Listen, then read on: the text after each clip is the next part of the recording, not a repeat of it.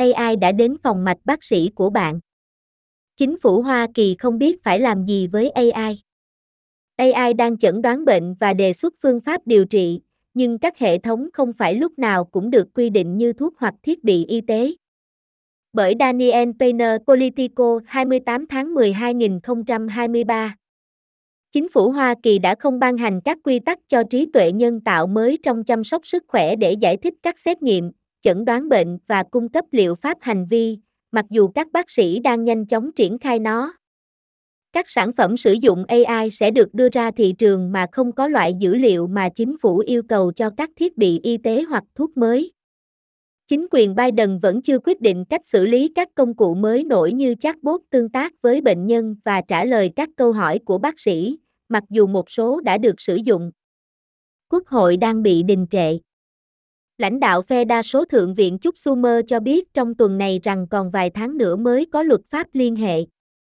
Những người ủng hộ sự an toàn của bệnh nhân cảnh báo rằng cho đến khi có sự giám sát tốt hơn của chính phủ, các chuyên gia y tế có thể sử dụng các hệ thống AI khiến họ đi lạc lối bằng cách chẩn đoán sai bệnh, dựa vào dữ liệu thiên vị chủng tộc hoặc vi phạm quyền riêng tư của bệnh nhân.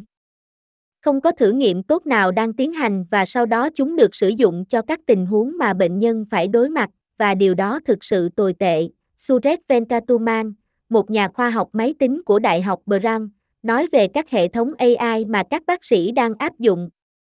Venkatuman có một điểm thuận lợi duy nhất về vấn đề này. Ông đã giúp soạn thảo kế hoạch chi tiết cho dự luật nhân quyền AI mà chính quyền Biden ban hành vào tháng 10 năm 2022. Kế hoạch chi tiết kêu gọi sự giám sát mạnh mẽ của con người để đảm bảo các hệ thống trí tuệ nhân tạo làm những gì chúng phải làm. Nhưng tài liệu vẫn chỉ là một tờ giấy, Tổng thống Joe Biden đã không yêu cầu Quốc hội phê chuẩn nó và không có nhà lập pháp nào làm như vậy.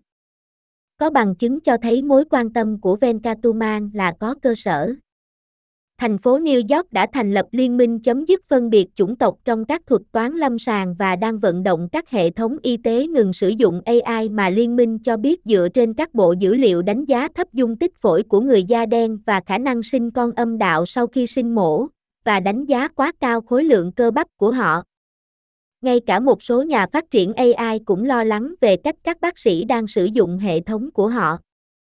Đôi khi, khi người dùng của chúng tôi đã quen với sản phẩm của chúng tôi, họ sẽ bắt đầu tin tưởng một cách mù quáng vào nó. Kelly Ben Joseph, đồng sáng lập và CEO của Rigat, một công ty tự hào có 1,7 triệu chẩn đoán được thực hiện bằng công nghệ của mình, nhúng vào hồ sơ y tế của hệ thống y tế. Liên quan đến các biện pháp bảo vệ được thực hiện, cảnh báo các bác sĩ nếu họ đi quá nhanh hoặc không đọc tất cả đầu ra của hệ thống. Quốc hội còn lâu mới đạt được sự đồng thuận về việc phải làm gì, mặc dù đã tổ chức hội nghị thượng đỉnh với các nhà lãnh đạo ngành công nghệ vào tháng trước. Cơ quan quản lý thực phẩm và dược phẩm, cơ quan dẫn đầu cho Biden, đã cho phép các sản phẩm AI mới trước khi chúng được đưa ra thị trường, mà không có loại dữ liệu toàn diện cần thiết của các nhà sản xuất thuốc và thiết bị. Cơ quan này sau đó theo dõi chúng về các tác dụng phụ.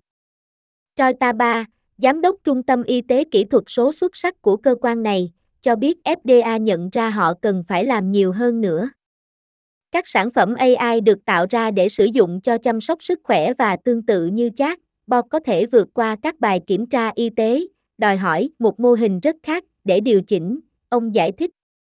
Nhưng cơ quan này vẫn đang làm việc đó. Trong khi đó, việc áp dụng AI trong chăm sóc sức khỏe đang tiếp tục chạy đua mặc dù các hệ thống là cực kỳ mong manh, Venkatuman nói. Khi chẩn đoán bệnh nhân, ông thấy rủi ro sai sót và khả năng thiên vị chủng tộc. Ông nghi ngờ các bác sĩ sẽ tin tưởng vào phán đoán của hệ thống quá dễ dàng. Gần như tất cả 10 nhà đổi mới xây dựng công nghệ đã nói chuyện với chúng tôi đều thừa nhận những nguy hiểm mà không có sự giám sát.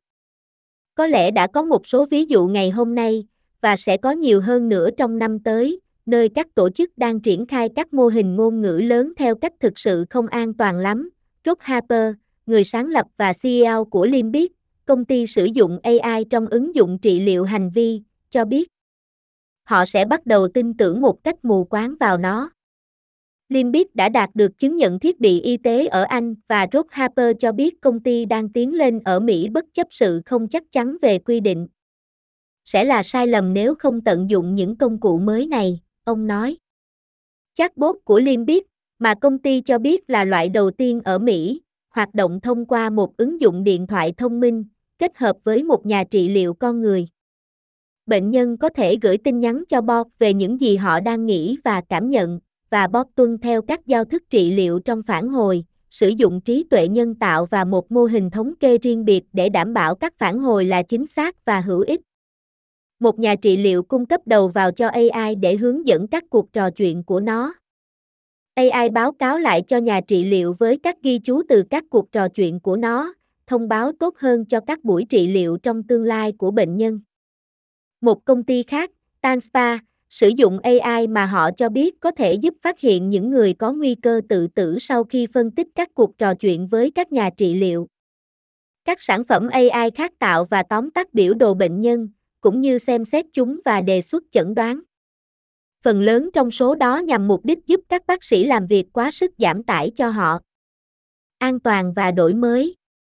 Các sinh viên của công nghệ cho biết các hệ thống AI thay đổi hoặc học khi chúng nhận được nhiều thông tin hơn có thể trở nên hữu ích ít nhiều theo thời gian, thay đổi hồ sơ an toàn hoặc hiệu quả của chúng. Việc xác định tác động của những thay đổi đó thậm chí còn trở nên khó khăn hơn vì các công ty bảo vệ chặt chẽ các thuật toán ở trung tâm sản phẩm của họ. Một hộp đen độc quyền bảo vệ sở hữu trí tuệ nhưng cản trở các nhà quản lý và các nhà nghiên cứu bên ngoài. Văn phòng điều phối viên quốc gia về công nghệ thông tin y tế tại HHS đã đề xuất một chính sách nhằm minh bạch hơn về các hệ thống AI đang được sử dụng trong y tế, nhưng nó không tập trung vào sự an toàn hoặc hiệu quả của các hệ thống đó. Làm thế nào để chúng ta thực sự điều chỉnh một cái gì đó như thế mà không nhất thiết phải mất tốc độ đổi mới? Ta ba hỏi, nhắm vào thách thức chính của cơ quan đối với AI. Tôi luôn nói rằng sự đổi mới luôn phải hoạt động trong một thông số, một thông số an toàn.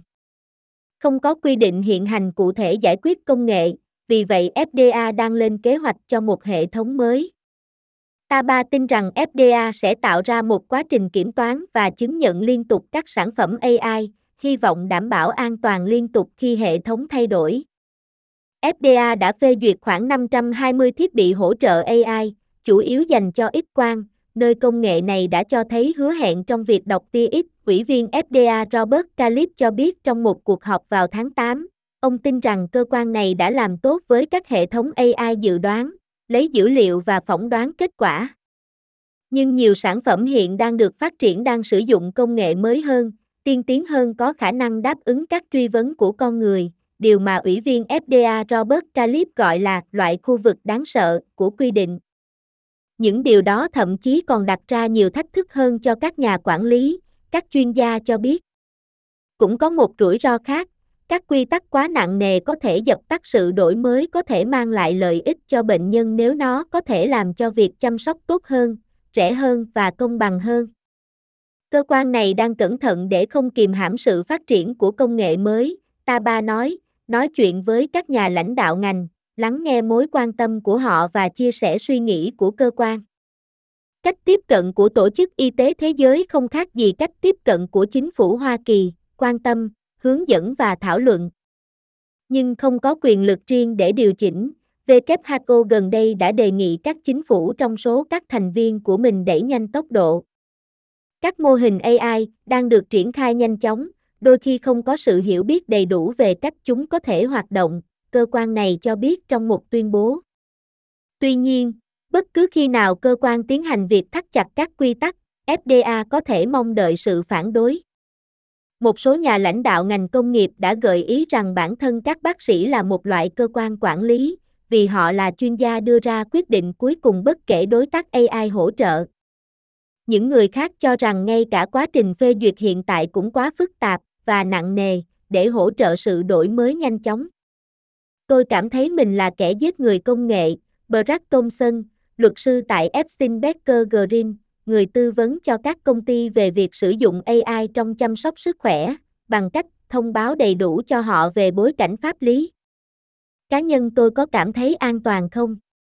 Trong quá khứ, Thomson đã lưu ý Quốc hội với những lo ngại của mình.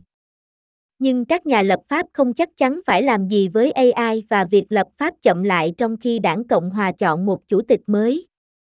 Giờ đây, các nhà lập pháp phải đạt được thỏa thuận tài trợ cho chính phủ trong tài khóa 2024. Con đường đó không có sẵn bây giờ hoặc trong tương lai gần, Công Sơn nói về những nỗ lực cập nhật các quy định thông qua Quốc hội, và nó chỉ làm tan nát trái tim tôi. Sumer gần đây đã triệu tập một diễn đàn AI để cố gắng sắp xếp những gì Quốc hội nên làm về công nghệ trên các lĩnh vực. Hạ viện cũng có một lực lượng đặc nhiệm AI, mặc dù đầu ra của nó có thể gắn liền với khả năng giải quyết các thách thức về lãnh đạo và tài trợ của chính phủ. Dân biểu Gerrit Murphy, RNC, đồng chủ tịch của Dr. Cao Cúc, cho biết ông muốn để chính quyền tiểu bang dẫn đầu trong việc điều chỉnh công nghệ. Thượng nghị sĩ bang Louisiana Bill Cassidy, thành viên cấp cao của đảng Cộng hòa trong Ủy ban giám sát chính sách y tế, đã nói rằng quốc hội nên làm nhiều hơn, nhưng không làm cho việc đổi mới trở nên khó khăn hơn.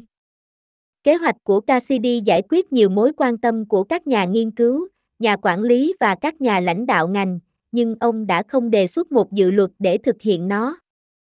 Với sự không chắc chắn, một số người chơi lớn trong công nghệ y tế đang cố tình nhắm mục tiêu vào các dự án AI rủi ro thấp, phần thưởng cao, như Gareth Adam của gã khổng lồ hồ sơ sức khỏe điện tử Epic đã nói. Điều đó bao gồm soạn thảo ghi chú, tóm tắt thông tin và đóng vai trò là thư ký hơn là đối tác hỗ trợ cho các bác sĩ. Nhưng việc thực hiện các công nghệ đó có thể đặt nền móng cho những tiến bộ tích cực hơn. Một số công ty đang đi trước, thậm chí còn gợi ý rằng sản phẩm của họ chắc chắn sẽ thay thế bác sĩ. Cuối cùng chúng tôi muốn chuyển đổi các bộ phận công nghệ của chúng tôi trở thành độc lập, để trở nên hoàn toàn tự động và loại bỏ bác sĩ hoặc y tá khỏi hệ thống.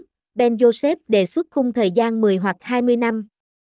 Cao ta ba trong số những người hoài nghi. Tôi nghĩ rằng cộng đồng y tế cần xem xét hiệu quả các trách nhiệm, ông nói về AI được sử dụng để chẩn đoán bệnh nhân. Cá nhân tôi có cảm thấy an toàn không? Tôi nghĩ nó phụ thuộc vào trường hợp sử dụng,